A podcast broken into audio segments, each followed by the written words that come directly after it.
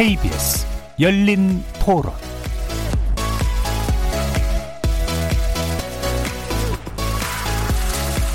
안녕하십니까. KBS 열린 토론 정준희입니다. 대북정단은 나만의 결국엔 국민들이 뿌리는 거잖아요. 이제 밑에서부터 선동을 하는 거니까 북측 입장에서는 안 좋게 받아들이겠죠. 없어져야 된다고까지는 생각 안 나는데 보기가 좋지 않다 이건 거죠. 뭐. 관계 개선이 나빠지게 되기, 되는 거겠죠. 그렇다면 뭐 고민해 볼 수도 있는 거죠. 못 보내게 하는 법안을 만든다는 거에 대해서 필요할 수 있겠죠. 북한으로 이렇게 체제에 대한 비판하는 내용을 인쇄물로 보낸다는 것 자체가 그다지 효용성이 없다고 생각을 하거든요. 김혜정 부부장의 말 한마디 하나만 가지고 우리나라에서 이렇게 금지하 하고자 하는 이런 법안을 만드는 것 자체도 좀 웃긴 거 아닌가. 지금 이렇게 정부에서는 좀 좋게 좋게 가려고 하는데 자기들이 소리를 뭔가 내는 거가 갈급하게 하고 싶은 게 있나 보다. 아, 보내고 보내는 건데 억압하면 안 되겠죠. 그것도 하나의 생각의 표현인데 아, 생각의 자유까지 마감해서 남북관계가 그렇게 중요한가요? 남북관계도 뭐 이렇게 좋아지려고 하다가 지금은 좀 이어가지 못하는 상황이기 때문에 뭐 나중에 다시 하더라도 지금은 좀 자제를 하는 게 맞지 않는가 싶어요. 당분간 좀 안 하다가 그 다음 이슈가 해결이 되고 나서 나중에는 다시 해도 자유니까요 어떻게 보면은 그 부분은.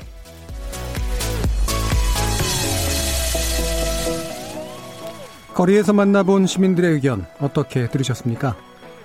대북 전단 문제가 향후 남북 관계 개선의 표면적 혹은 실질적 장애물로 떠오르는 분위기입니다. 북한이 이를 공식적으로 강하게 문제 삼고 나섰기 때문인데요. 지난 4일 김여정 제1부부장이 대북 전단 살포를 비난하는 담화를 발표한 데 이어 그 다음 날에는 대남 사업을 총괄하는 당 통일전선부 명의로 더 강도 높은 비난 담화가 나왔습니다. 북측은 북한 주민들의 대남 항의 집회가 이어지고 있다는 소식과 함께 남북 관계 단절까지 시사하고 있는데요. 이에 우리 정부는 남북 정상 간 합의 정신에 충실해야 한다는 원론적 입장을 거듭하면서 신중한 행보를 이어가고 있습니다. 한편 접경 지역 주민들은 전단 살포가 위험하고 무책임하다면서 처벌 규정을 만들어 달라고 요구하고 있기도 하죠. 그래서 오늘 열린 토론에서는 내북 전단 살포를 둘러싼 논란, 그 쟁점 그리고 파장은 어떠한 것인지 실제적인 측면에서 진단해 보도록 하겠습니다. KBS 열린 토론은 여러분이 주인공입니다. 문자로 참여하실 분은 9730 누르시고 의견 남겨주십시오. 단문은 50원, 장문은 100원에 정보 이용료가 붙습니다. KBS 모바일 콩, 트위터 계정 KBS 오픈, 그리고 유튜브를 통해서도 무료로 참여하실 수 있습니다. 날카로운 의견과 뜨거운 참여 기다리겠습니다. KBS 열린 토론 지금부터 출발합니다. 살아 있습니다. 토론이 살아 있습니다. 살아있는 토론, KBS 열린 토론. 토론은 라디오가 진짜입니다. 진짜 토론, KBS 열린 토론.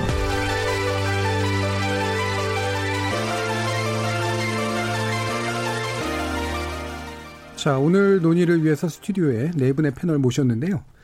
먼저 지난 5일 대북 전단 살포를 즉각 중단시켜달라는 건의문을 통일부에 직접 전달하셨습니다. 접경 지역 시장 군수 협의회 회장을 맡고 계신 정하영 김포시장 나오셨습니다. 예, 반갑습니다. 자, 그리고 국가, 국가안보 전략연구원 조성열 자문연구위원 나오셨습니다. 예, 반갑습니다. 그리고 한국군사문제연구소의 김열수 안보전략실장 모셨습니다. 안녕하세요. 탈북민 1호 박사십니다. 세계북한연구센터 안찬일 소장 나오셨습니다. 네, 안녕하십니까. 청취자 여러분들도 다양한 의견 있으시면 뭐 부탁, 부탁드리고요. 또 반영해서 우리 전문가 패널들과 함께 논의하도록 하겠습니다. 어, 대북전단 살포에 대해서 과연 어떤 생각을 가지고 계신지를 먼저 네 분께 간단히 듣고요. 어, 구체적인 쟁점으로 들어가도록 할 텐데요. 어, 먼저 정하영 시장님. 예, 뭐 입장이 이제 일단 나와 있는 상태이긴 합니다만 간단히 예. 부탁드리겠습니다. 어, 어, 지난 4일인가요? 어, 대북전단 살포와 관련된 아, 논쟁이 다시 붙기 시작했고요. 이 대북전단 살포와 관련돼서는 제가 적경 지역에서 태어나서 아, 지금도 어, 살고 있지만 아주 어, 심각한 어, 상황이다. 그 이유는 세 가지로 어, 좀 정리할 수 있을 것 같습니다. 아, 표현의 자유라는 것으로 말씀들을 하고 있지만은 이것은 직접 그 지역에 살고 있는 적경 지역의 주민들과의 생명, 신체적 유해가 어, 발생할 수 있는 어, 무책임한 예, 행동이다. 아, 두 번째로는 남북 관계가 지금 많은 어려움이 있어도 어, 지속적으로 한반도의 평화와 안보가 어, 담보돼야 되는 중요한 시기입니다. 그런 측면에서 이러한 대북 전단 살포는 어, 심각한 행위라고 어, 보고 있고요. 아, 또한 가지는 이러한 시기에 이제는 대북 전단 살포에 대한 아, 남남 갈등, 남북의 갈등을 정말 이제는 정리해야 되겠다. 그러기 위해서는 국가가 아, 법과 제도를 통해서 일정 부분 규제하고 통제하는 것이 이 시기에 중요한 지점이다라는 것을 말씀드리고 싶습니다. 예, 알겠습니다. 지금 접경 지역 주민들에게는 이게 생명의 문제다. 그리고 남남 갈등, 남북 갈등의 문제를 해결하기 위해서는 정부가 적극적인 조치를 어, 필요, 어, 필요로 한다라는 의견 주셨고요. 김일수 전. 네, 알 권리라고 하는 거, 뭐 정보 접근권이라고 볼 수가 있는데요. 그는 문명 사회 보편적 권리지 않습니까? 네. 그래서 북한도 이렇게 외부 세계에 대해서 아, 어느 정도 좀 알고 또 정보도 좀 획득을 하고 어, 그래서 자기 자신을 좀 이렇게 갖고 나가는 그런 사회가 좀 뭐 되었으면 좋겠다는 이제 그런 바람은 누구나가 다 가지고 있죠. 사실상 이제 북한은 인터넷도 차단이 되고 SNS도 다 차단이 돼 있지 않습니까? 그러니까 전혀 외부 세계하고 이게 소통이 지금 안 되고 있는 그런 상황인데 이런 상황 속에서 이제 북한과 이렇게 정보를 또는 북한 주민들이 알 수 있는 권리를 이렇게 아, 해줄 수 있는 것은 결국은 아, 대북 전단하고 그리고 어, 확성기 방송이라고 할까요? 예. 그것이 이제 주를 이루어 왔는데 오프라인에서 이루어졌죠. 이것이 이제 2018년도 아시다시피 4.27 판문점 선언을 통해서 그 해 5월 1일부로 이런 것들을 좀 하지 말자라고 서로 약속을 하고 선언을 한 거거든요. 그래서 북한 주민들의 알 권리 전 중요하다고 생각합니다. 또 필요한 만큼 정보는 또 있어야 된다라고 생각하고요. 북한 스스로가 개방을 통해서 이런 것들이 주민들한테 권리를 보장해 줘야 될 필요는 저는 있다라고 봅니다. 그럼에도 불구하고 지금의 사태가 좀 전에 우리 그 김포 시장님, 정하영 시장님께서 말씀하신 것처럼 이게 적경 지역 주민의 안전을 위협하는 정도가 된다면 여기에 대한 균형은 좀 필요하지 않겠는가 그런 생각은 저는 개인적으로 하고 있습니다. 예, 폐쇄적 국가로서의 주민들, 북한 주민들의 알 권리 보장은 필요한데 지금 이게 이제 또 다른 어떤 생명의 문제나 안전의 문제를 난다면 좀 균형 잡기가 필요하다라는 의견 주셨고요. 조성열 위원님. 예, 우리가 대북 전단 살포 문제나 또는 뭐 대북 방송 또 북한이 쳐다보면 이제 대남 비라나 또는 대남 방송 마찬가지겠습니다만은 어, 상대를 어떻게 보느냐 하는 어, 관점이 중요한 것 같습니다.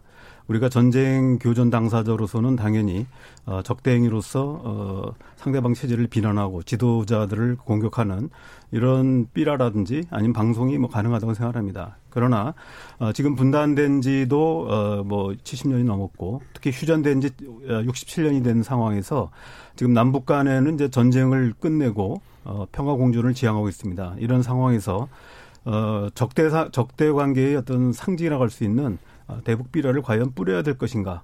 아, 우리가 단지 뭐 북한 주민들이 어, 알 권리를 얘기하지만 그렇게 된다면 우리가 과거에도 그렇고 지금도 마찬가지고 뭐 중국에도 그럼 우리가 삐라를 뿌려야 되는 건지 아, 뭐 이런 여러 문제일 수 있, 습니다 그러니까 다시 말하면 어, 결국 이 문제는 그 자체 행위 문제, 문제보다도 우리가 북한을 어떻게 바라보는가 남북 관계 어떻게 가져갈 것인가 이런 관점에서 봐야 된다고 생각합니다. 예, 남북 관계 또 북한에 대한 어떤 평화적 접근에 관련된 문제에 있어서 이게 장애로 나서고 있다라는 지적해 주셨고요.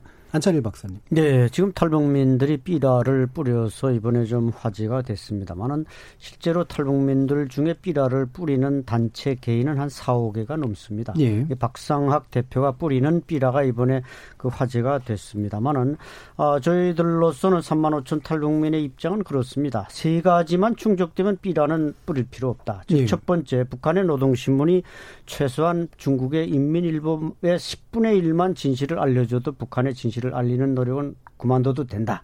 둘째, 북한의 인터넷이 공개된다면 삐라 뿌릴 필요 없다. 또 세 번째는 아, 휴전 협정 체제가 평화 협정 체제로 돌아선다면 그때 삐라를 뿌릴 필요가 없다. 이런 측면에서 저희들은 북한에 뭔가 알 권리자 앞서도 말씀하신 그런 알 권리를 충족시키기 위한 사명을 우리가 해야 된다. 예. 그래서 하는 것이지 뭐 그게 일으키는 여러 가지 갈등이자 말씀들 하신 거기에 대해서도 저희들이 잘 수용을 하고 있습니다만 앞으로 이걸 어떻게 줄여나가느냐 이게 관건이라고 봅니다. 예. 알겠습니다. 자, 그러면 이제 구체적인 쟁점 논의 들어갈 텐데, 그, 그거 들어가기 전에 잠깐 궁금해서, 이제 알 권리 얘기를 또 많이 하셨고, 보편적으로는 다 인정하셨으니까, 도대체 이제 삐라나 전단에 구체적으로 어떤 정보가 담기는 겁니까? 안 박사님 좀 소개해 예, 주시겠어요? 삐라에는 이제 그 여러 가지가 담기는데 최근에 그 박상학 대표가 뿌린 삐라에는 김정일, 아 김여정, 뭐 김정일뿐만 아니라 북한의 수뇌부를 좀 심하게 자극하는 내용이 이번에 들어갔습니다. 예. 그러다 보니까 아마 김여정이 발끈하고 나선 것 같은데 과거에도 그 수뇌부를 건드리지 않는 삐라에 대해서는 북한이 그렇게 리액션을 크게 하지 않았습니다. 음. 예를 들어서 2014년에 뭐 개성 으로 날아가는 삐라에 그 북한의 이제 이군단이 거기다가 이제 고사기관총을 발사한 적이 있지 않습니까? 예. 이게 삐라 갈등의 절정기였고 이번에 이제 두 번째 절정기인데 그 당시 삐라는 바로 제가 이게 들고 왔습니다마는 김정은 위원장의 그 어머니 고용이가 예. 뭐 북송 교포 출신이다 이런 내용인데 여기엔 뭐 과장되거나 그런 건 없습니다. 예. 근데 북한으로서는 이게 아킬레스건이니까 고사기관총을 쏘았는데 문제는 그 고사기관총을 쏜 군단장 이상용 중장이 그때 해임이 돼가지고 후방 군단장으로 강등이 돼서 간 예. 사례가 있습니다. 그리고 이번에 이제 또 어, 박상학 대표가 뿌린 삐라의 그 최고 존엄 소위 북한이 말한 최고 존엄을 좀 자극하는 이런 내용이 있는데 이런 내용 외에 다른 내용에는 북한이 크게 자극 저 반응을 하지 않는다 이런 거 볼 때는 이 내용 면에서 조금 뭐 순화한다고 할까 좀 예. 역발상을 가져올 필요는 있다고 저도 생각합니다. 음. 지금 예, 김혁수 음, 한 박사님 잘 말씀을 하셨지만 우리가 언뜻 생각하면 아, 삐라니까 그 삐라 속에 오로지 이제 북한 지도부에 대한 어떤 비판 이런 것만 이제 있을 걸로 우리가 언뜻 생각하기 쉬운데요. 절대 그렇지 않습니다. 대한민국의 발전상, 대한민국이 어떻게 발전해 왔는가, 지금 그게 어느 정도인가, 우리 그 팝송이라고 하는 거, 그러니까 우리 아이돌, 아이돌의 노래가 도대체 어떤 건지, 드라마가 어떤 건지, 그런 문화, 이런 것들도, 그래서 이번에 보낼 때 전단만 보낸 게 아니고 SD, 메모리, 이제 카드죠. 네. 그것도 보냈잖아요. 그 속에 들어가 있는 것이 무슨 뭐, 김정은 위원장 무슨 비판하고 하는 것만 들어있는 게 아니에요. 그러니까 그, 거기에 대한 이제 다양한 정보죠. 왜 그러냐면 북한 주민들이 이런 정보를 아까도 말씀을 드렸지만 인터넷도 개방도 안 되고 뭐 정말 어, 노동신문이라는 게 인민일보의 10분의 1 정도의 그런 그 정보력도 제, 대, 제대로 팩트 위주로 주민들한테 전달하지 못하는 상황에서 북한 주민들이 알 수 있는 것이 이런 것밖에 없거든요. 예. 그래서 이제 그걸 보내는 거죠. 예. 그러면 뭐 전반적으로 어느 정도 퍼센티지를 차지하는지는 뭐 저는 이제 보진 않았으니까 잘 모르겠습니다. 어쨌든 상당히 정보적 기능을 하는 것들이 있다라는 이제 그런 말씀이시잖아요. 무조건적인 비난이나 비방만 있는 건 아니다 라는 그런 의견이시고 아까 안 소장님께서 얘기 얘기해 주신 부분에서 지금까지 이제 대북 전단 살포에서 사실은 그런 부분에선 별로 관여를 안 하다가 지도부에 대한 뭔가 자극적인 언사들이 들어간 것, 실제 여부하고 무관하게 이 부분에서 유독 반응을 보인다라는 지적에 대해서는 어떻게 보시는지요, 조성열 위원님? 예, 실제로 어, 대체로 그런 경향은 있습니다. 특히 예. 2018년 4.27 판문점 선언에서 어, 군사분계선지대에서 어, 삐라 전단, 삐라를 살포 금지하도록 약속을 했습니다. 어, 그 이후에 이제 없었던 것이 아니고요.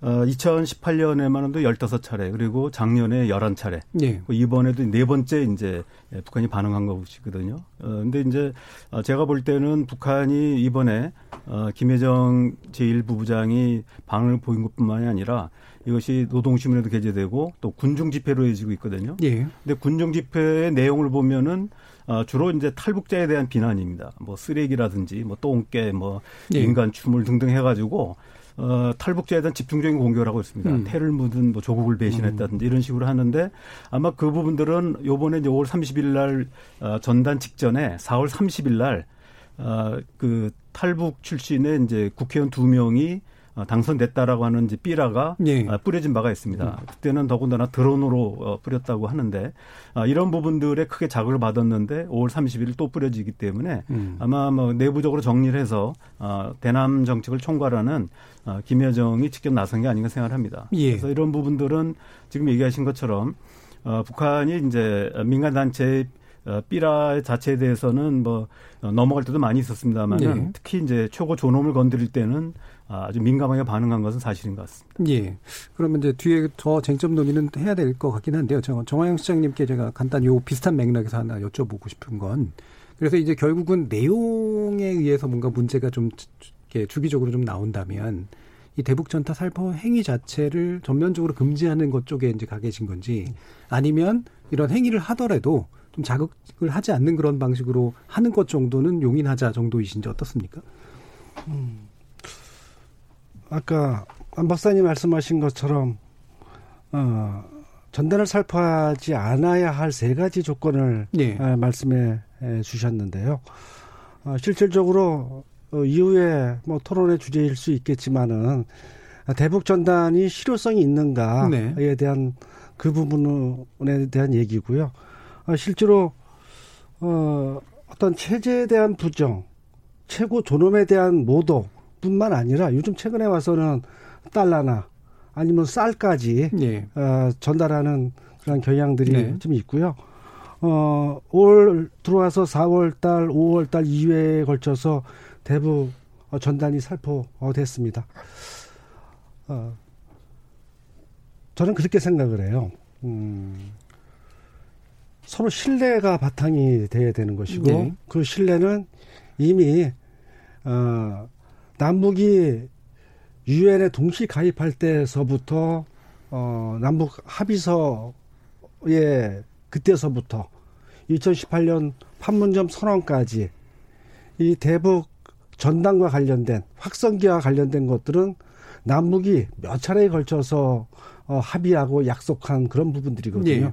이런 것들이 진행되지 않았기 때문에 이러한 사태가 발생됐던 거고 저는 어, 대북 어, 전당과 관련된 부분들은 원천적으로 어, 금지돼야 되고 예. 다른 방법으로 접근해야 되는 것이 아닌가 예. 생각합니다. 뭐 실효성 문제 좀 이따 논의하겠습니다만 음. 뭐 실효성을 살릴 수 있는 다른 방안들을 음. 고민한 채 남북 합의의 기본 정신에는 충실한 게 맞다라는 정부 입장하고 좀 기본적으로 예, 같은 궤라고 볼 수가 있겠네요. 자 그러면 또 궁금해하실 부분들이 이제 이 부분일 텐데요. 어, 제가 이제 그 앞에서 이제 모두에서 말씀을 드리면서 이게 표면적인 이유일까 실질적인 이유일까라고 하는 거거든요. 그러니까 이거를 그냥 핑계로 뭔가를 얻기 위함인지 아니면 이게 실질적으로 그들에게 있어서 북한에게 있어서 상당한 자극이 되고 문제가 있다라고 느끼기 때문에 나오는 요소인지 이분 조성열 위원.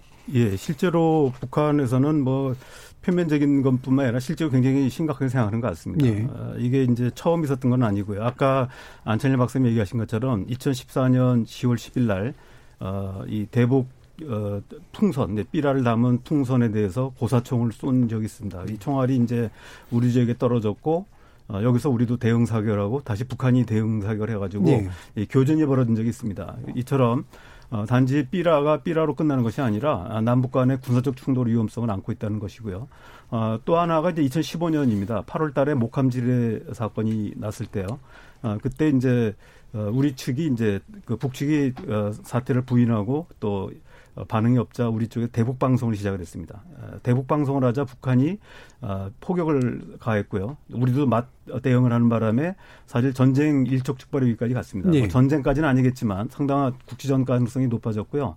어, 결과적으로 이제 어, 판문, 판문점에서 다시 어쨌든 정상들이 아, 남북 고위급 회담이 만나서 해결이 됐습니다.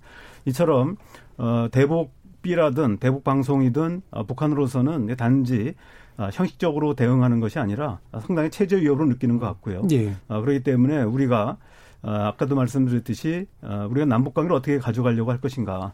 다시 말하면 어, 전쟁 상대로 해서 우리가 전쟁에서 승리하겠다는 목적을 가진다면 뭐 계속해도 문제가 없겠죠. 하지만 우리가 평화 공존을 하고 어, 궁극적으로 아까 안 박사님이 얘기했던 평화 협정을 체결하고 평화 체제를 만들려고 한다면 그 과정 자체가 평화로워야 되거든요. 네. 그러니까 과정은 뭐 서로 적대시하면서 최종적으로 평화협정이 체결된다 하더라도 그건 지킬 수가 없거든요. 그래서 저는 그런 면에서 본다면 아, 북측이 뭐 굉장히 민감하게 반응하고 있고 또 앞으로도 계속 반응할 거라고 봅니다. 그런 예. 면에서 우리가 근본 대책이 세워 나가야 되지 않나 이렇게 생각을 합니다. 음, 근본적으로 이제 대북 적대 행위로 간주한다라는 그런 예, 그렇죠. 북한이 거죠? 그런 표현도 쓰고 있습니다. 예. 김열수 장님 어떠십니까? 예, 지금 어뭐조 박사님 말씀에 뭐 대부분 동의하는데요. 음. 사실상 이렇게 이제 하는 이유는 제일 이제 문제가 되는 것이 그 안에 있는 뭐 한국의 발전상이나 무슨 뭐 드라마나 이런 게 아니고 결국은 최고 존엄을 건드린 거거든요. 예. 그런데 최고 존엄을 건드린 것은요.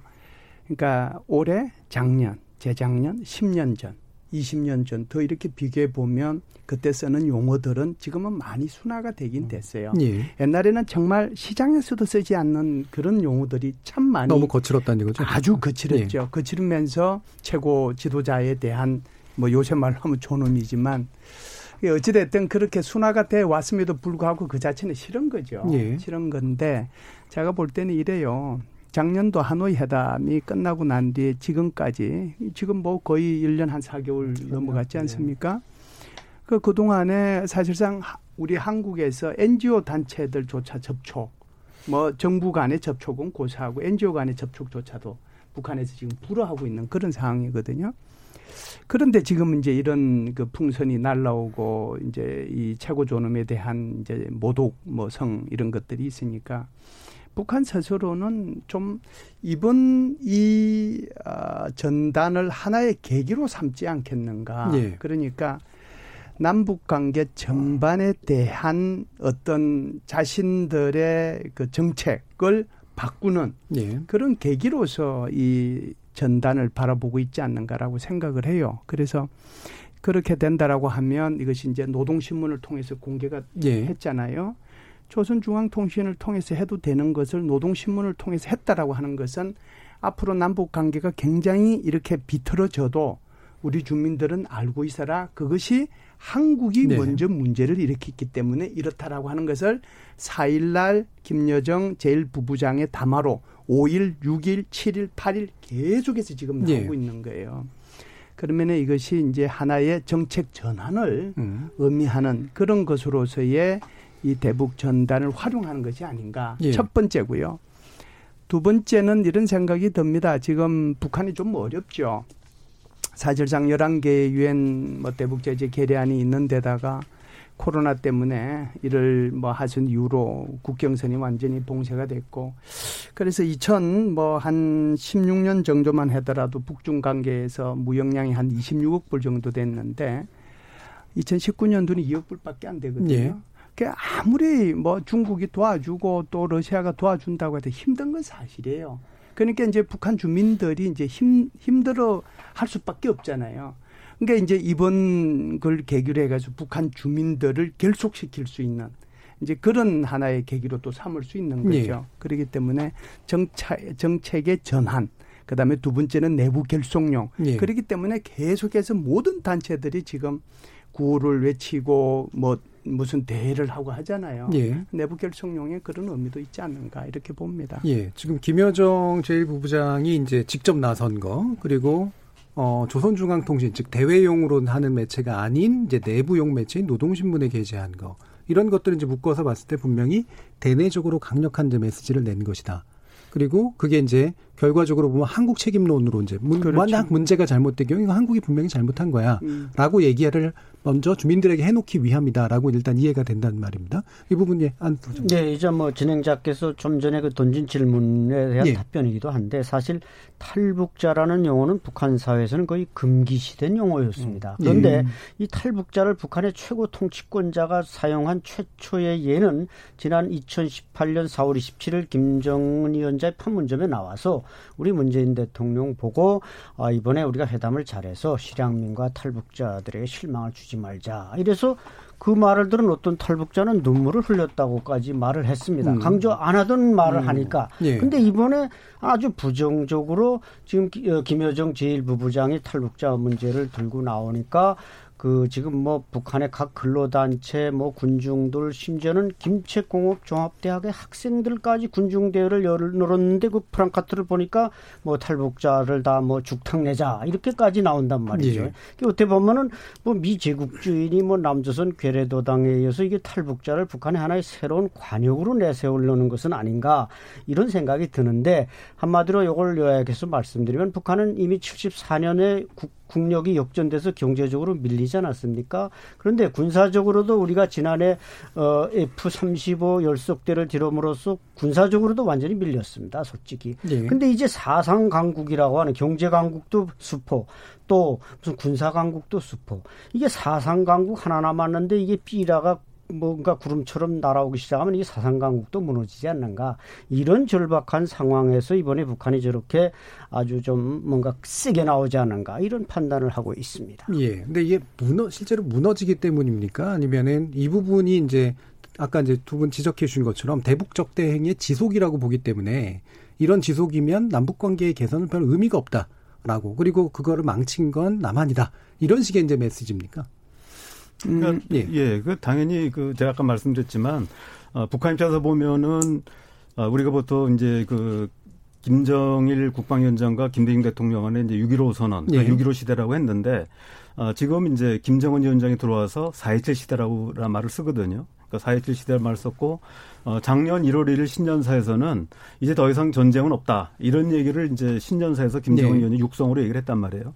근데 어, 지금 이제 그 결국은 적대 관계가 해소됐다고 하는 것을 김정은 위원장 스스로도 얘기를 했고 또 2018년 9월 18일 날에는 이제 그 평양 시민 15만 명 앞에서 예. 김대 그 문재인 대통령의 연설하게까지 기회도 주고 이렇게 했는데 자신들이 이제 어, 이 탈북자 문제라든지 또는 이제 대북 삐라들이 계속 들어오게 되니까 여기에 대한 강한 어떤 이제 불만들 특히 예. 이제 어, 적대 정책에 대해서 과연 어, 문재인 정부가 의지가 있는지 철회 의지가 있는지에 대해서 다시 묻는 것이라고 저는 봅니다. 그래서 예.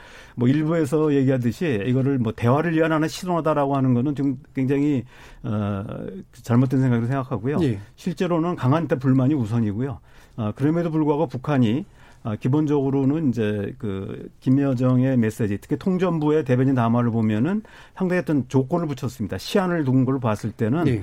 완전히 판을 깨려고 하는 생각은 없는 것 같고, 어, 다만 어, 한국 정부의 태도를 변화시켜서 어떤 그 대북적 대시 정책을 없애는 하나의 계기로 삼으려고 하는 것이 북한의 뜻이 아닌가 생각합니다. 예. 정부, 이제 정부는 적대시 예. 정책을 쓰는 건 아니죠. 예. 그러니까 제가 하는 건 예. 정부가 그러니까 이제 어. 옆에서 어, 있는 놈이 말리지 않는 게 더 밉다. 예, 이런 표현을 썼죠. 예, 제가 여기서 예. 궁금해지는 건 이거거든요. 그러니까 남, 한국 정, 그, 그 국내에서는 예를 들어 보수적인 계층들 같은 경우엔 한국 정부가 지나칠 정도로 예를 들면 군사 합의에 되게 충실하게 뭔가 적대 정책 막 없애고 막 이랬는데 어 이건 좀 좀 너무 나간 거 아니냐라는 의견도 있을 정도잖아요.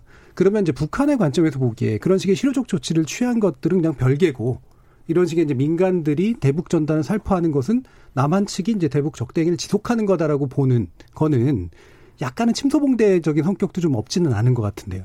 그러니까 요번에 그, 어, 그 김여정의 담화를 보면요. 특히 예. 이제 요번에 처음 나온 게 아니라 지난 이제 3월 2일 우리 국가안보실에서 아, 북한의 그 단거리 발사체에 대해서 우려 표명했을 때 김여정이 이제 처음으로 개인 담화를 발표했었습니다. 예. 이때 보면은 바로 그때 제기한 것이 한미 군사 연습하고 아까 이제 우리 안찬일 박사님 얘기하신 것처럼 F-35A 음. 스텔스기 그러니까 이른바 이제 그 어, 그 참수 작전을 쓸 수 있는 예. 이런 예. 이제 첨단 무기를 도입한 것에 서 강하게 반발하고 있거든요. 음. 그런 부분은 왜 예, 더 이런 부분들이 예. 빠진 게 아니라 거기에다가 음. 이런 민간 단체들의 특히 탈북자 단체들의 이런 대북 적대시 행위까지도 방치하고 있다. 예. 뭐 이런 것이 결합된 것이죠. 그러니까 음. 이게 앞에 더 큰 문제는 놔도 그런 것이 아니라 예. 앞에 그건 계속 제기를 해왔거든요. 음. 그리고 지금까지도 남북 관계를 개선하지 않고 어, 또 어떤 그 민간 단체들의 또 접촉도 불허했던 이유 중에 하나가 바로 한미 군사 연습이라든지 첨단 무기 도입 문제를 계속 문제 제기 삼았던 겁니다. 예. 여기다가 이제 어, 최고 존엄을 북한식으로 해서 최고 존엄을 공격하는 어, 대북 전대에 나오자 아, 결국은 자기들이 발끈했다 이렇게 이제 볼 수 있는 것이죠. 예, 그렇게 발끈할 만한 몇 가지 소지들은 충분히 있었다. 뭔가는 지속되고 있고 뭔가는 더 심화되고 있다라고 느낄 만한 요소들이 네, 일부 있었다는 거죠.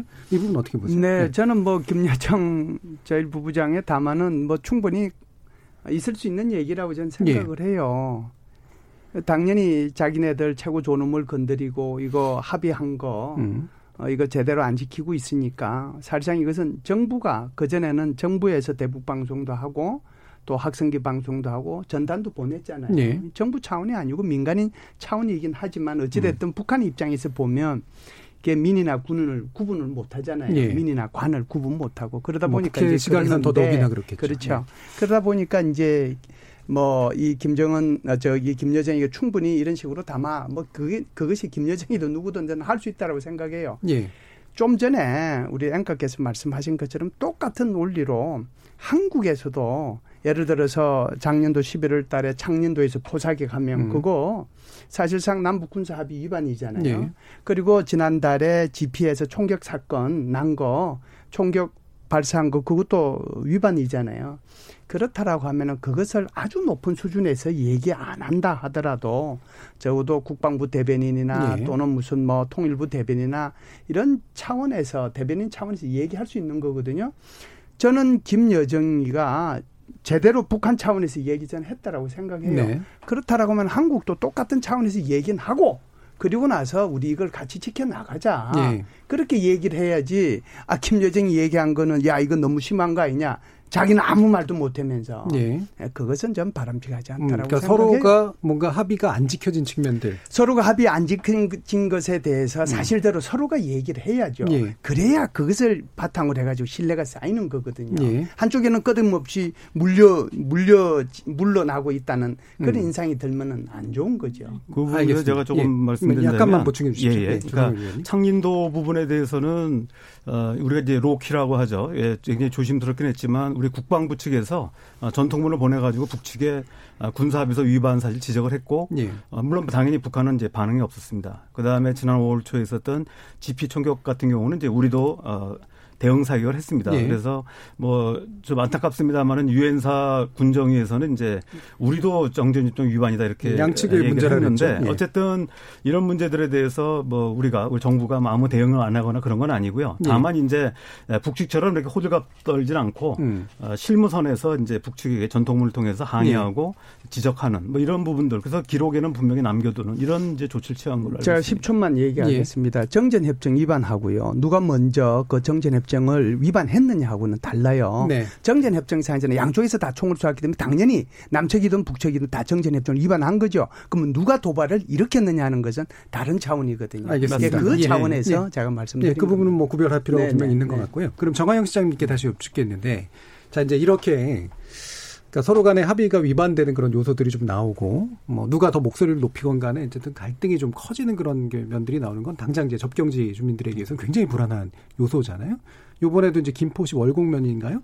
거기서 이제 전단이 살포됐다라고 예, 월곡면입니다. 예. 그러면 실제로 그 지역 주민들이 느끼는 그런 불안감이라든가 실제로 입는 피해라든가 이런 것들은 어떤 겁니까? 아, 일례로 들으면 어, 김포에는 애기봉이라고 하는 애기봉. 산이 있고요. 예, 예. 애기봉이는 1971년도에 철탑에 어, 성탄절이나 부처님 오신 날 성탄틀이 점등식을 가졌는데 예. 그때도 어, 북측에서는 어, 조준 사격과 관련된 경고성 위협들이 있었습니다. 예. 그로 인해서 어, 전단을 살포하고자 하는 단체들, 지역 주민들이 며칠간 대치하면서 어, 충돌이 됐던 그런 경험들이 있습니다. 예. 어, 이런 과정들뿐만 아니라 역사적으로 어, 김포 같은 경우 또 파주, 연천, 철원 적경 지역 일대의 주민들은 항상 아, 지금 많은 패널들께서 말씀하신 군사 분계선 내에 비무장 지대 내에서의 군사적 충돌들이 큰 건으로 해서 발생되는 경우는 거의 없었거든요. 예. 단순히 이렇게 어떠한 초소나 확성기 이 전난 살포 예. 이런 부분들 갖고 교전이 일어나고 충돌됐던 이런 것들을 저희들은 보아왔고요. 음. 2015년도인가 그러니까 말씀하신 진돗개 예, 하나 예. 발령 2014년 10월 10일 10월이죠. 예, 연천 어, 그때는 어, 연천뿐만 아니라 파주, 김포, 광화의 2천여 명의 아, 시민들께서 방공으로 대피하는 예, 그런 일까지 있었습니다. 예. 이런 것들을 계속 겪으면서 적정 지역 주민들 한 경기도 강원도 합쳐서 예. 한 110만 명 정도가 되는데 이러한 사태와 상황들이 항상 불안에 음. 떨 수밖에 없는 상황이죠. 예. 실제로 이제 긴장감이 이제 실제 문제로 연결된 경우도 있고, 예, 연편도 포격 사건처럼. 그 다음에 이제 그 외에도 이제 뭐 아까 이제 남남 갈등처럼 보이는 이제 그런 이제 지역 주민들은 막고 그다음에 탈북민들은 이제 보내려고 하는 과정 또는 그 외에 어떤 전단 살포로 인한 실제적으로 입는 피해 같은 다른 것들도 좀 있으십니까?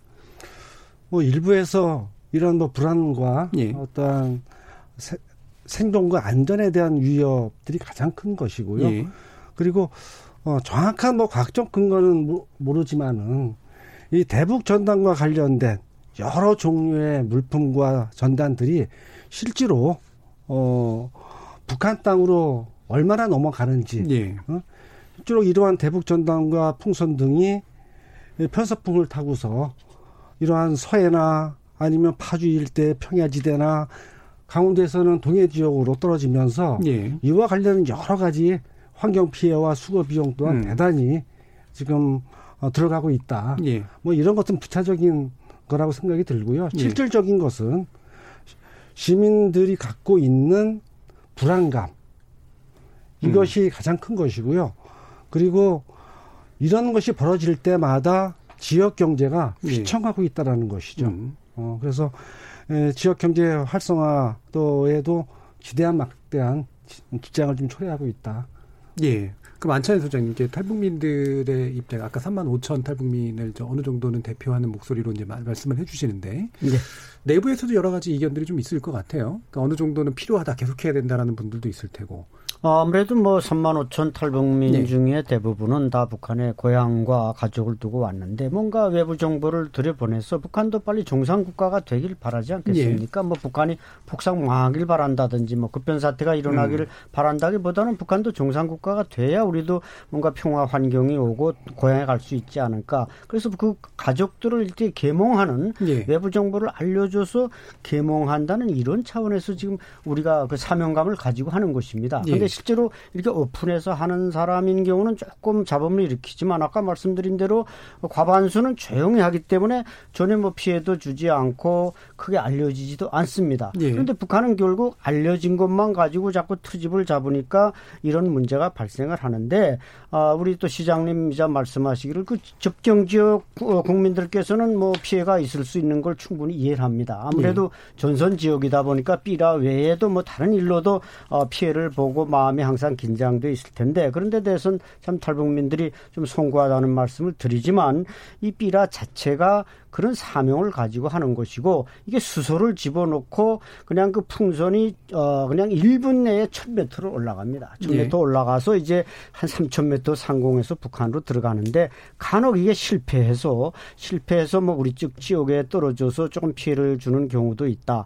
이것도 조금은 저는 이해를 해 주셨으면 합니다. 패트리어트 미사일도 아, 실패하는 확률이 있는데 어떻게 그 재래식 아, 수소에 의한 삐라 살포가 그렇게 다 100% 완벽할 수 수는 없고 아 이것은 정말 북한 국민들을 계몽한다. 이것은 북한 국민들이 깨어나지 않으면 저희들은 절대로 이게 한반도에서 통일이나 이게 오지 않는다고 생각하기 때문에 예. 이런 점에서는 좀 이해를 해 주셨으면 합니다. 대의나 사명을 좀 이해해 달라는 말씀에 대해서는 어떻게 당사자로서 어떻게 보시나요? 그러기에는 적경 지역 주민들께서 예. 너무 고통스럽다는 음. 거지요. 음. 실제로 어, 남북이 총격과 어, 폭격 상황이 벌어지는 것을 겪어보면 아마도 이것이 북한을 개몽하는 측면으로 접근할 음, 부분은 예. 너무 무책임한 말씀과 행동이다. 음. 어, 뭐 당사자로서 당연히 그렇게 말씀하실 수밖에 예, 없죠. 사실 예, 지금 그 문제에 대해서는 이제 어뭐 동아일보의 주성화 기자가 좀 예. 날카롭게 지적했다고 생각하는데요.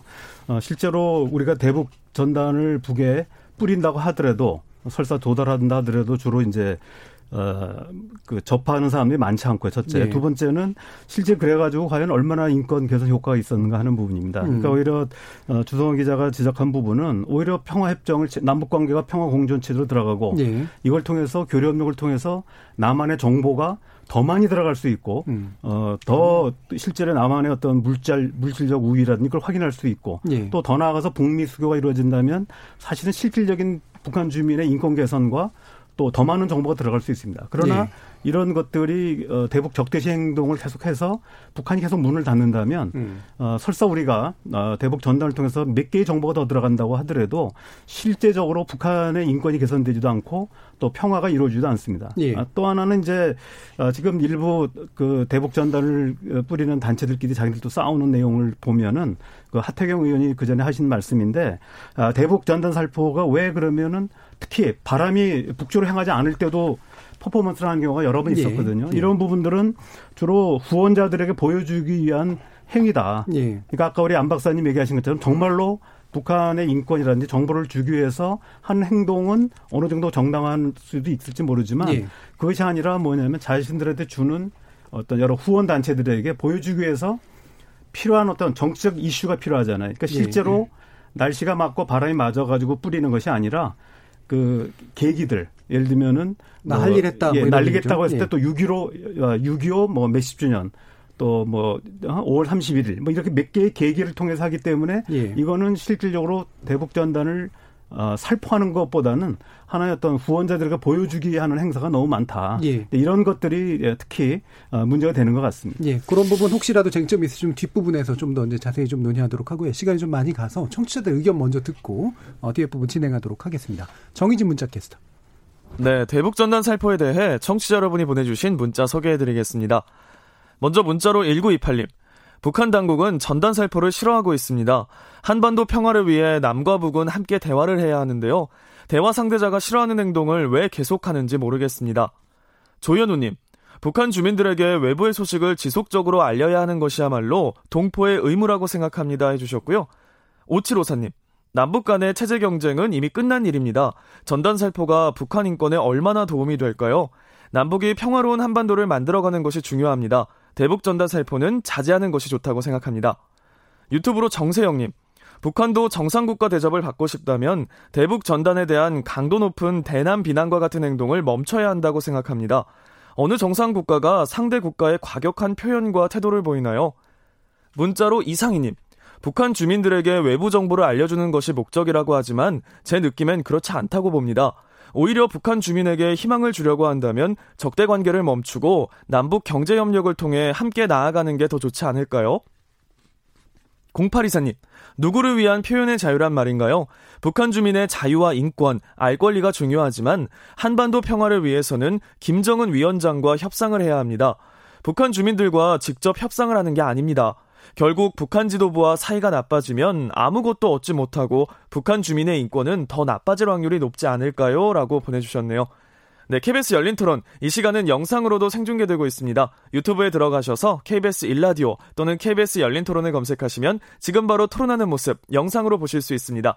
지금 방송을 듣고 계신 청취자 모두가 시민 농객입니다. 계속해서 청취자 여러분들의 날카로운 시선과 의견 보내주세요. 지금까지 문자캐스터 정의진이었습니다. 토론이 세상을 바꿀 수는 없습니다. 하지만 토론 없이 바꿀 수 있는 세상은 어디에도 없습니다.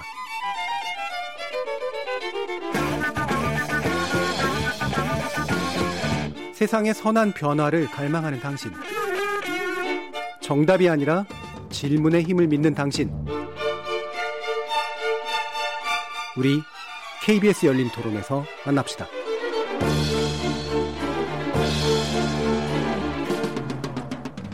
KBS 열린 토론 대북 전단 살포 금지 논란을 논란을 놓고 남북 관계 그리고 북미 관계에 미치는 영향까지 함께 살펴보고 있는데요.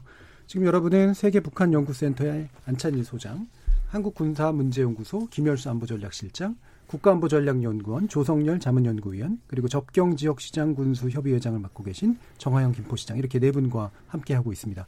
자 앞서 이제 논의하다 바로 이어가지고 이제 제가 두 분께 여쭐 텐데 그러니까 지금 이제 결국 그 얘기잖아요. 실효성하고도 결국은 연관이 있는 거고 제가 느끼기에는 이와 같은 정보를 북한 주민들한테 주는 게 실질적인 인권 개선 효과를 만들려면 사실 이게 이제 남북 관계 개선을 통해서 뭔가 어, 만들어야지 이게 북한의 주민의 밑으로부터의 압력에 기대려고 하는 그런 식의 문제 의식인가라는 생각이 들고 그럼 그게 정말로 실효성이 있을까라는 의문이 들 것 같아요. 이 부분은 안 소장님 어떻게 보시나요? 어, 우선 삐라에는 이제 단순히 그 삐라만 들어있는 게 아니라 네. USB, 말하자면 우리의 드라마나 영화와 같은 동영상도 들어있고, 그게 또 가장 중요한 게 1불짜리 달러가 들어있습니다. 네.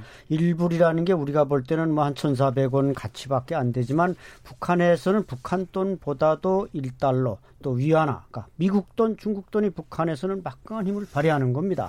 그래서 보통 인민들이 자기 손에 1달러짜리를 만져보기는 쉽지 않습니다. 이제 2달러짜리가 우리가 이제 귀하다 해서 보통 보관들 하고 있는데 북한에서는 1달러짜리를 구경한 사람들이 거의 없습니다. 뭐 10달러. 그게 실질적인 어떤 효과가 있는 건가요? 아, 효과가 있죠. 왜냐하면 1달러의 가치는 북한 돈으로 이제 암 시장에서 약 8천 원의 음, 가치를 가지고 도와주는 효과가 있다. 그렇죠. 그러니까 경제적으로 북한 인민들이 그 달러를 주면은 거기에 대한 프라이드도 느끼고 그 달러를 가지고 또 이게 장마당에서 상고래를 유지하고 유통함으로써 북한에 말하자면 자본주의 시장 경제를 이식시키는 역할을 한다는 것이죠. 음. 그러니까 탈북민들이 지금 가족들에게 국경 일대에서 송금도 합니다. 실제로 송금하는 건 뭐 공공연한 비밀이고 우리 통일부도 다 아는 일인데 이게 직접적으로 삐라를 통해서 1달러가 들어 가니까 경제적으로도 도움이 되고 시장 경제 확산에도 도움이 된다. 그리고 아까 쌀 말씀도 하셨는데 쌀이 뭐 더 잘 가지 않아서 플라스틱 병에서 이제 그 경기 지역에서 소해 지역에서 뿌리는데 아 물로 물로 띄워 보내는데 이것도 안 가는 것도 간혹 있지만 대부분 다 간답니다. 그 예. 연안이나 거기서 탈북해 온 사람들이 그걸 받는다 이거죠. 플라스틱 병에 약 1kg의 쌀을 받았을 때 이것은 북한 가정 한 가정이 하루를 먹을 수 있는 식량입니다. 음. 우리한테는 남아도는 아주 하찮은 것이지만 북한 동포들에게는 이렇게 딸 현금과 쌀이 도움이 되니까 그게 결국 우리 체제를 북한에 이식시키고 우리의 제도를 북한에 이렇게 말하자면 전파시키는 것이기 때문에 이것을 꼭 나쁘다. 물론 이제 그거 아까 우리 조 박사님 말씀대로 너무 이벤트화하는 건 나쁘지만 실제적으로 물질적으로 북한은 궁핍한 나라라는 건 누구도 부정할 수가 없습니다. 그두 개를 가르면 이게 직접 지원을 목적으로 하고 있는 것이냐 아니면 이거를 던져줌으로써 북한의 주민들이 나만하고 잘해보자라고 하는 걸 북한 지도부에 압력하는 그런 어, 뭐 수단이 되는 것이냐 둘다 아닙니까? 맞는 말씀입니다. 왜냐하면 네. 이렇게 물질적으로 주면 궁핍한 사람에게는 물질적으로 좀이라도 도움을 주면 그 감사함이 넘칠 거고 네. 그래서 결국 아 대한민국에서 온 쌀, 대한민국에서 온 외화 이런 걸 받아 보면 그 사람들은 우리의 제도에 대해서 감사함을 느낀다. 이런 대단히 긍정적인 면을 우리가 중시해야 한다는 것입니다. 예. 예. 예. 사실은 이제 우리가 어 저도 옛날에 이제 중고등학교나 대학교 때까지도 어 대, 대남 삐라를 이제 예. 주워 가지고 그러면 이제 어, 특히 고등학교 때까지는 그거를 이제 학교에 갖다 주면은 뭐 예를 들면 그 내신 성제를 할때 연필도 주거나 이렇게 하는데요. 지금 마찬가지입니다. 지금 예. 달러가 만약 북한에 가게 되면 일단 군, 군대 지역에 떨어질 가능성이 많고 예. 또 일반 지역에 들어가더라도 북한에서는 이게 그냥 달러가 아니라 이제 그 젖지 말라고 이렇게 이제 코팅해 가지고 주는 거 물론 음. 벗길 수 있는 거지만 예. 그래 주기 때문에 대부분 이거 신고하면은 북한 내부에서 포상을 줍니다. 음. 이렇게 되면은 사실은 이적 행위라는 거거든요. 음. 결국 달러를 북한 당국한테 지금 전해주는 겁니다. 그래서 이게 지금 실제로 이게 서울의 소리라는 데서 지금 이 어, 박상학이나 이민복 두 분을 고발한 건이 있는데요. 예. 하나가 외환죄. 아, 다시 말하면 지금 달러를 북한에게 그 우리 정부의 동의 없이 예. 또 어떻게 보면 이적 행위도 되는 거고 또 하나는 국가보안법 위반. 음. 그다음에 USB에 뭐가 담겼는지 모른다. 제가 이제 정확하게 하면은 그 대북 전단지나 USB에 국가 기밀 문서나 전략 물자 등이 숨겨 있을 가능성에 대해서 확인이 됐느냐. 음. 이 문제를 제기하고 있습니다. 예. 또 하나가 항공법 위반, 그다음에 남북 교류 협력법 위반인데 항공법은 이제 당시에 이제 박근혜 정부에서 어, 이거는 위반이 아니다라고 예. 유권에서 했습니다. 그래서 나머지 세 개 문제가 있는데 어, 이것 때문에 지금 이제 우리가 어, 대북 어, 그 전단 살포 자체를 막는 것이 아니라 예. 그 내용이 뭔지에 대해서는 정부가 알아야 되는 거 아니냐. 아까 말씀드렸듯이 USB에 뭐 네. 무슨 내용 아까 선의로 받아들일 수도 있지만 그 회합 통신이 되는 건가요? 예, 그렇죠. 예. 회합 통신일 수도 있고 우리 구, 그 달러를 북한 당국에 전해주는 효과도 네. 있거든요. 그래서 이 부분에 대해서는 아, 원래 통일부 사전 승인을 받자는 게 이제 작년 재작년에 이제 네. 추진되다가 아, 예, 실현되지 못한 경우가 있습니다. 그래서 네. 이런 문제들에 대해서 그게 단순한 문제는 아니라고 생각합니다. 네, 김현수 씨. 예, 뭐 좀 이게 큰 문제 얘기하다가 지역적, 지역적인 문제로 갔는데요. 북한 주민한테 1달러는 크잖아요. 그거 누가 가서 신고합니까? 그거 다 자기가 다 챙깁니다. 어떤 자기가? 형태로든 네. 이게 챙기죠. 그런데 그게 이제 군부대에 떨어지면 그는 이제 갖다가 반납을 해야 되겠죠. 이제 그렇다는 거고요. 두 번째는 이게 이제 북한한테 보내고 하는 것들이 북한의 인권 개선을 위해서 하는 거 아니에요. 네. 알 권리예요. 그러니까 소위 말해서 제대로 된 정보를 알려주기만 하는 거죠. 그러면은 그 정보를 받은 사람이 그걸 가지고 어떻게 행동할 것인지 하는 것은 북한 주민들한테 달려 있다라고 보는 거고요. 세 번째는 아까 우리 그 조성열 박사님께서 주성아 기자를 말씀을 하셨는데 우리 오늘 청취하시는 분이 어, 주성아 기자가 누구신가 이렇게 이제 잘 모르실 수 있기 때문에 탈북. 그분은 이제 탈북하신 기자입니다. 네. 그래서 아주 어, 북한에 대해서 아주 해박한 지식을 가지고 아주 글도 논리적으로 잘 쓰시는 분이죠. 그분이 지금은 이제 우리 조성열 박사님처럼 얘기 얘기한 것처럼 그렇게 그 예를 들어서 무슨 뭐 이벤트 성으로 어, 그렇게 하는 것이 좋지 않다라고 말씀하셨다라고 그러는데요. 이벤트 성도 있었지만 그렇지 않은 것이 훨씬 더 많았다라고 하는 것을 말씀을 드리고요. 기본적으로는 이렇습니다. 이게 북한에서도 우리한테 대북 전단을 날리고 우리도 과거에 이제 북한에 대해서 대북 전단을 날릴 때 결국은 바람이 중요하잖아요. 그 바람이라고 하는 것이 봄, 여름, 가을, 겨울이 달라요. 그래서 한국은 주로 봄하고 여름 사이에 북한으로 많이 날립니다. 왜 그러냐면 이때는 남동풍이 불거든요. 그런데 가을, 겨울이 들어서면 북서풍이 붑니다. 그래서 이제 주로 겨울에 이제 북한에서는 옛날에 많이 날렸었는데 지금은 이제 그렇지는 않죠. 네. 북한은 이제 그게 통제가 가능하니까 그런 거고요. 한국은 군이 군에서 이렇게 날리던 거 또는 뭐 이런 그 저기 확성기 방송하던 거 이거 통제할 수 있지만 민간에 대해서는 어떻게 통제를 못했기 때문에 이런 문제가 있었다라고 하는 거고요. 예. 마지막으로 하나 더 말씀을 드리면 사실상 이런 그 가는 것이 펜스풍의 영향 아까 시장님 말씀하신 것 때문에 얼마 못 간다라고 하시지만 요새에 요새 보내는 그 대북 전단 날려 보내는 기술은 아까 드론도 네, 말씀을 맞습니다. 하셨는데 보통 기술이 아니에요. 사실상 그 위치가 김포냐 그렇지 않으면은 백년 백령도냐 그렇지 않으면은 연천이냐 그 위치가 어디냐에 따라서 도착하는 지점이 거의 정해져 있다고 해도 과언이 아니거든요. 사실상 백령도 정도에 날리면 평양하고 그 위에 평성까지 올라갑니다. 예, 그렇기 때문에 예. 그런 것들을 좀 더 뭐 다양하게 고려를 좀 해볼 필요는 예. 있겠다. 알 권리에 관한 얘기입니다. 네. 어, 물자 지원 측면에서 보더라도 제가 갖고 있는 자료에 보면 2012년도서부터 예. 2017년 8월 달까지 한 363건의 어, 대북 전단 어, 살포된 것으로 일반적인 통계를 잡아오는데 이렇게 보면 해마다 연 한 7, 80건이 되는 것이죠. 이 7, 80건의 어, 대북 전단과 어, 달러 등 쌀, 물품 지원들이 그 양이 얼마나 되겠어요. 예. 그런 것들은 아주 극소수의 에 해당될 수밖에 없는 것이고 실질적으로 이 대북 전단지 갖고 있는 부분 또 북측이 이 부분에 민감하게 대응해 오는 이 이유는 우리가 모두에서 얘기됐던 체제에 대한 부정과 존엄에 대한 모독의 중심이 있다라는 것이죠. 그렇다면 이 부분들 대화가 단절되고 남북의 관계가 경색될 수 있는 이러한 부분들을 굳이 큰 실효성 없는데 예. 지속할 필요가 뭐가 있겠느냐. 예. 이런 부분들은 남북 당국이 좀 더 이런 부분들에 대해서 좀 내놓고 허심탄회한 책임감 있는 협 일을 해 나가는 것이 더 실질적인 예. 그런 부분이 아니냐라는 생각이 예. 좀 듭니다. 그 대북 전단 살포의 목적성이 무엇인지, 그 다음에 그것의 실효성이 무엇인지는 사실은 약간 불투명한 요소들이 몇 가지가 좀 있는 것 같습니다. 그래서 그 부분은 자세히 논의하기는 지금 시간은 좀 그럴 것 같고요. 뭐 나중에 기회 되면 좀 더 한번 짚어보도록 하고요. 이제 마무리할 단계가 돼서 지금 우리 정부의 대응에 대해서 좀 논의를 해야 될 것 같아요. 이거를 그냥 대북 전단 살포를 그냥 막연히 금지하는 법률을 해야 되느냐? 라는 거랑 아니면 이제 지금 나오고 있는 얘기로는 이제 남북 간의 이제 긴장이라고 하는 것들을 촉진하는 그런 그 자꾸 자극하는 그런 행위를 전반적으로 이제 금지하는 것 안에 일부 포함시키는 방식이 이제 맞는 것이냐라고 하는 이제 그런 논의의 구도가 좀 마련이 돼 있는 것 같거든요. 이 부분 어떻게 보시나요, 조상용 의원님? 예, 저는 그 2018년 9월 달에 그 9월 평양 선언 그리고 9.19 남북 군사합의서 직후에 예. 어, 일, 어느 한 국회의원이 어, 그 발의한 법안이 있습니다. 이건 기존의 이제 남북 교류협력법을 그대로 틀 내에 놓더라도 아까 말씀드렸듯이 어, 전달하는 방법이라든지 어, 그또 품목 이런 부분에 대해서 사전 승인을 한다든지 아니면 뭐 사전 승인 너무 세면은 뭐 사전 어, 보고라도 해서 이 부분들이 어, 우리 그 주민들의 안전이라든지 예. 또이 남북 관계를 훼손하는지에 대해서 어느 정도 좀 걸르는 장치가 필요하다.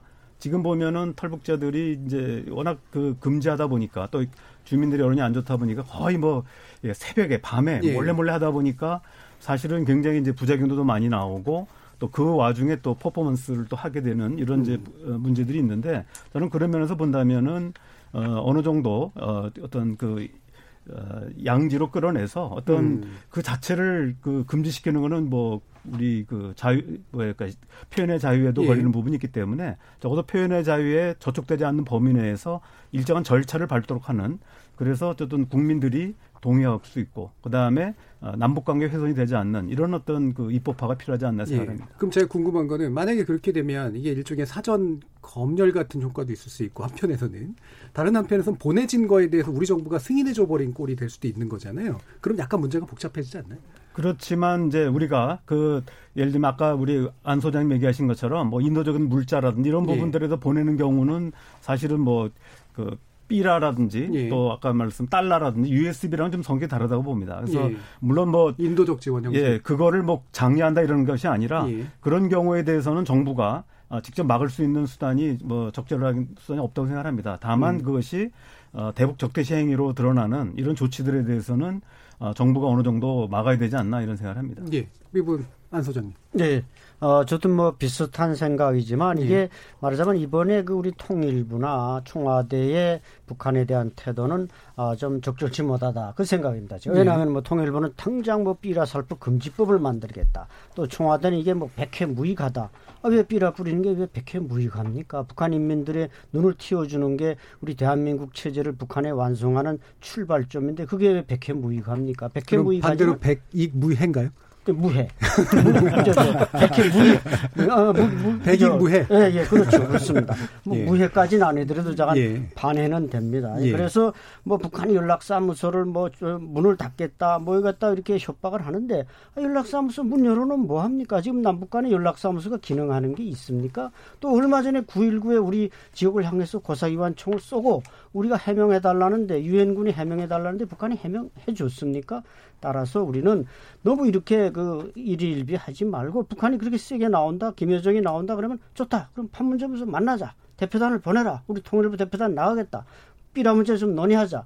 이렇게 해서 대화로 끌어내는 뭔가 이게 이니셔티브를 만들어야지 아, 당장 뭐 금지법을 만들겠습니다. 백해무익합니다. 이렇게 나오면 이게 우리 국민들이 혼란스럽고 아까 저 댓글에서 말씀하신 분들 봐도 항상 우리는 찬반이 갈리게 되어 그럼 있습니다. 그럼 그 대화의 결과에 그 뭐 따르실 의향이 있으신 거예요? 어, 그렇죠. 그래서 합의 만나서 합의를 보면 거기서 합의 번대로 그건 따라야죠. 지금 남북 군사 합의도 그, 그가 일종 아닌가요? 그럼? 그래서 일종이지만 잠깐 안 되지만 삐라 문제가 새로운 아젠다가 등장하면 그 마주 앉아서 머리를 맞대고 의논해 보자. 거기서 나온 대안을 가지고 그렇게 내놓으면 그걸 또 탈북 단체들도 예. 어느 정도 수긍을 하고 그래 우리는 좀 방법론을 좀 바꾸겠다. 음. 그 제가 항상 주장하는 게 그겁니다. 정면으로 이제 대북 심리전을 해도 뭐 김정은을 타도하자 이렇게 너무 강경하게 나오면 북한이 자꾸 그 리액션이 안 좋으니까 예. 우리는 김정은 위원장을 도와드리겠습니다. 이러면서 쌀을 보내는 겁니다. 음. 왜 김정은 위원장의 목적이 뭡니까? 인민들의 허리띠를 졸라매지 않겠다고 하는 거니까 우리가 쌀을 보내는 건 이건 정당한 거 아닙니까? 도와주는 거 아닙니까? 이런 역발상을 탈북민 단 체들도 좀 하고 음. 정부도 북한이 너무 한마디 하면 거기에 쭈그러들지 말고 좀 당당하게 맞서는 이런 입장을 예. 가지는 게 중요하다. 그러니까 의제를 어쨌든 예. 양성화시켜서 거기에 네. 대한 합의를 유도하고 거기에 이제 탈북자들도 그렇죠. 호응하는 예. 방식이 예. 좋겠다라는 건데요. 예, 어, 정관익 기자님. 기자님께서 뭐 제 발언에 더 보충해 주실 거라는 생각도 가져보고요. 예. 아, 대북전단 살포 금지법을 단순히 전단 삐라를 뿌리냐 마느냐 막느냐 예. 이 차원으로 접근하면 안 될 거라고 보고 있고요.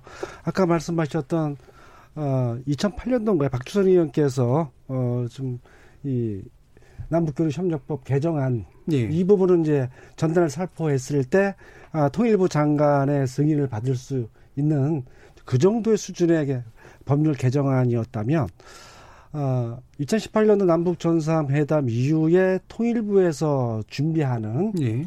어, 대북 전단 살포 일명 금지법에 대한 내용들은 단순히 이것을 넘어서 남북 간의 접경 지역의 어떤 교류와 협력 그리고 공동 사업을 추진할 수 있는 폭넓은 접경 지역의 평화 지대화를 하기 위한 모든 내용들을 담아내는 그러한 어, 전단 살포 금지법이 되어야 되는 것이고 또 그렇게 준비하는 것으로 알고 있습니다. 명칭을 전단 살포 금지법이라고 하면 안 될 것 같고요. 그렇죠. 뭔가 이렇게 포괄적인 명칭이 있어야 될것 그러니까 남북 전단 살포 금지법도 예. 이런 법의 내용이라기보다는 지금 갖고 있는 남북 교류협력 법에 근거한 예. 그 예. 안에서 이 부분을 담아내야 되는 것이 예. 좀 현실적인 그러한 좀 법제 화가 아닌가 보고 있습니다. 예.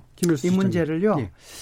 우리가 2014년도 10월 10일 날 그 상황으로 돌아가서 한번 말씀을 드려보면 그날 이제 아, 이 전단을 띄웠거든요. 예. 전단이 가다가 이게 바람이 빠졌어요. 또 10월 달이면 사실상 그때는 이제 바람의 방향이 남동풍에서 북서풍으로 내려올 때예요. 예. 그게 이게 가다가 소위 말해서 그러니까 DMZ죠. 예. DMZ에서 정체를 했어요.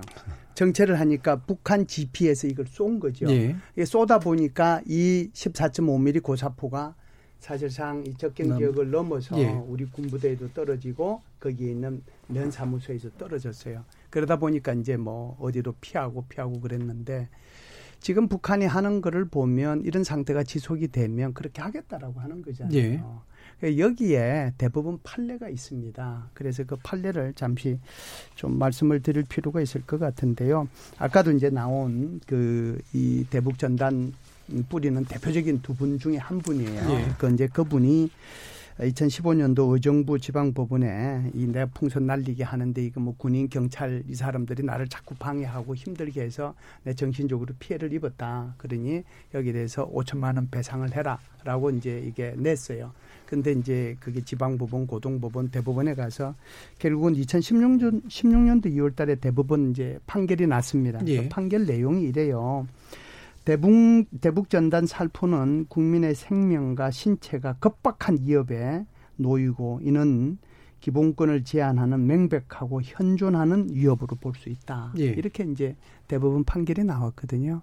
그 말의 의미는 그렇다고 해서 표현의 자유 자체를 없애는 것은 아니지만 음. 그렇다고 당신이 입은 정신적 피해를 보상해 줄 그런 정도는 아니다. 그러니까 양쪽을 다 지금 살려놓은 상태예요. 예. 보면 표현의 자유도 중요하다는 거고 그것이 국민의 소위 말해서 적경 지역의 안전. 그 주민의 안전을 위협해서는 안 된다라고 하는 거지. 그 예. 그두 개가 있거든요. 그러면 앞으로 이 두 개를 얼마만큼 정말 그 균형을 맞춰서 여야가 힘을 합쳐서 이걸 만들어내느냐 예. 이게 이제 중요하겠죠. 음. 그러다 보니까 이제 포괄적으로 나오고 있는 것이 DMZ 그러니까 비무장지대 평화지대법 음. 이게 이제 이거는 통일부에서 아까 우리 안찬일 소장님께서 말씀을 하셨지만 북한이 그러니까 얼른 뭐 적극적으로 우리는 하겠습니다 하는 그런 것이 아니고 이건 작년서부터 논의돼 왔던 거예요. 예, 예. DMZ 평화지대법 이 속에 이 대북 전단과 관련된 것을 한 줄 넣겠다라고 하는 것이 음. 통일부의 기본적인 생각이고요.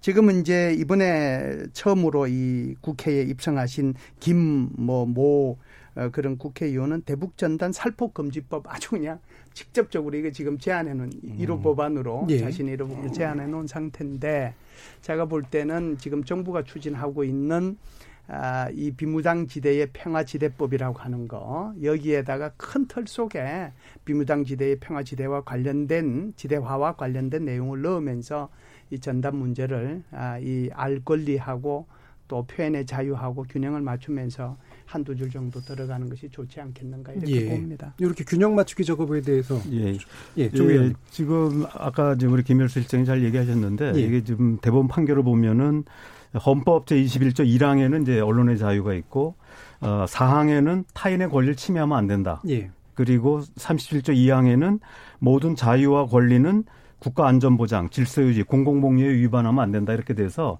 최종적인 얘기가 아, 명백하고 현존하는 위협은 표현의 자유를 제한하는 근거가 된다 그래서 실제로 무한정으로 예를 들면 대북 전단 살포를 네. 인정할 수는 없다는 겁니다. 특히 우리 김포 시장님이 나오셨지만 어떤 실제 현지 주민들이 불안에 떨고 또 안보상의 취약점을 느낀다면 예. 이건 막아야 된다는 어떤 법률적인 게 하나 있고요. 예. 또 하나의 사례가 있는데요. 그 박근혜 정부 당시에 어, 그 당시 이제 박근혜 정부가 2014년 12월 달에 어, 남북 대화를 제안한 상태였습니다. 그때 역시 또그 탈북 단체들이 어, 대북 전단을 살포하려고 준비하고 있었는데 이때 통일부 정책협력관이 이제 탈북 단체들을 만나가지고 대북 전단 살포 반대를 놓고 두 번째는 어, 대통령이 신장 기자회견에서 대북 전단 자질을 언급하셨고 음. 세 번째는 어, 대북 살포 제지가 정당하다는 사법부 판단이 있었다. 예. 이걸 가지고 설득을 합니다. 그래서 앞으로 남북 관계가 지금 대화를 하려고 하는데 탈북 단체들이 어, 반대가 되면 안 된다. 저해 요인이 되면 안 된다 그래 가지고 수긍한 바가 있습니다. 그래서 예. 상당히 원만하게 좀 대화가 잘 이루어졌는데 아, 이번의 경우는 이제 사실은 이제 그런 대화가 좀 제대로 안 됐습니다만은 앞으로도 어, 탈북 단체들하고 통일부하고 충분히 좀 협의가 되고 논의가 돼서 음. 이런 부분 아까 말씀드렸듯이 법률적인 문제를 떠나서 일단 탈북자 단체와 통일부가 소통한다면 사실 이런 어떤 불상사들이 아, 예방할 수 있지 않을까 이런 생각을 예. 합니다. 이 명백하고 현존하는 위협이라는 게 사실 뭐 대법원 요번 판결뿐만이 아니라 전반적으로 표현의 자유에서 굉장히 유명, 유명한 법리잖아요. 예, 이 부분이 어느 정도는 좀 적용될 수 있는 부분이 있다라고 이제 일단은 보시는 거니까 거기에 관련해서 예, 시장님, 정한일 시장님 어떤 의견 주십니까? 말씀하신 부분에 많이 동의를 하고요. 어, 표현의 자유 국민이 가져야 할 기본권 틀림없습니다. 예. 이 표현의 자유에 앞서서 어, 국민들 특히 적경 지역 주민들의 생존의 자유가 예. 저는 우선돼야 한다. 그러한 관점에서 지금의 논의들이 더 생산적으로 어, 진행됐으면 좋겠다 생각이 들고요. 어, 평화지대법이든 남북교류협력법 개정안이든 기타 대북전단 살포와 관련된 어, 법적 개정안들이 이제 좀 더 수면으로 올라와서 이것에 대한 정부의 입장, 이해 당사자들, 적경적 주민들 모두가 이 부분에 대한 새로운 안들을 좀 만들어 예. 가는 계기가 됐으면 좋겠다. 여기서 지금 한 가지 덧붙이고 싶은 것은 뭐 시장으로서 어 정치 하시는 많은 좀 리더들이 좀 발언을 좀 자제하게 예. 좀 간곡히 부탁드립니다. 얼마 전에 5일 날인가요? 하태경 의원께서 페이스북을 보고 내가 깜짝 놀랐습니다. 아, 김여정 화내는 것을 보면 삐라는 백해무익하지 않고 효과가 아, 있음을 알 수 있다. 1970년대, 80년대 삐라 뿌리는 대학생을 두고 안보를 위태롭게 한다고 탄압했던 군사 독재 시절 논리와 같다. 이 정도의 그 좀 직설적인 어 예. 부분으로 접근하는 것은 이 대북 전단 살포에 대한 논의를 예. 많이 좀 훼손하는 그런 발언이 아닌가 그런 생각을 하고 있습니다. 알겠습니다. 지금 1분 정도 남아서요. 우리 안 소장님 끼워줄까요? 아니면 김현수 시장님 끼워줄까요? 저도 1분, 예. 아, 뭐 몇 초만 말씀드리겠는데 예. 어쨌든 시장님은 이제 경기도 또 그 전체 지역의 이익 집단을 대표하는 대표자이기 때문에 그렇게 그 지역을 이제 아, 대표하니까 그렇게 저는 이해하지만 또 저 자신은 좀 주제 넘는 얘기인지 모르겠습니다. 북한의 2,500만 동포의 이익과 권익과 이것도 상당히 중요한 겁니다. 네. 우리는 이 한반도에 대한민국이라는 우월한 체제를 만들었는데 그것을 북한에도 확산시키고 북한 동포들도 구원하자 이런 뜻에서 삐라 뿌리는 방법론에 대해서는 이제 여러분께서 다 지적해 주신 건 우리가 고쳐야 되지만 그 사명감 자체를 훼손시켜서는 안 된다. 그리고 또 북한의 당국자들이 왜 그렇게 어, 발작을 일으켜야만 되는가? 그것이 그만큼 자신들이 체제가 취약하다는 걸 나타내주는 반증 아니겠습니까? 네. 그렇기 때문에 거기에 대해서 우리가 너무 정부나 뭐 부서가 이렇게 그 말하자면 반응을 그렇게 누그러뜨린 걸 보일 게 아니라 당당하게 예. 맞서서 예. 그 문제를 풀어나가야지 결국 이런 문제가 풀리지 않으면 한반도의 평화 체제는 오지 않는다 는 것입니다. 알겠습니다. 자, 뭐 말씀하실 것들도 많겠지만 시간이 다 돼서 이제 이 정도로 뭐 마무리 지어야 될 것 같은데요. 오늘 어, 이 논의에 함께 해 주신 네 분 어, 조성열 자문연구위원님, 그리고 정화영 김포시장님, 그리고 안찬희 소장님, 김열수 안보 전략실장님 네 분 모두 수고하셨습니다. 감사합니다. 네, 감사합니다. 수고하셨습니다. 생방송 놓치신 분들을 위해 나중에 팟캐스트 준비되어 있고요. 매일 새벽 1시에 KBS 열린 토론 재방송도 됩니다. 저는 내일 저녁 7시 20분에 다시 찾아뵙겠습니다. 지금까지 KBS 열린 토론 정준이었습니다.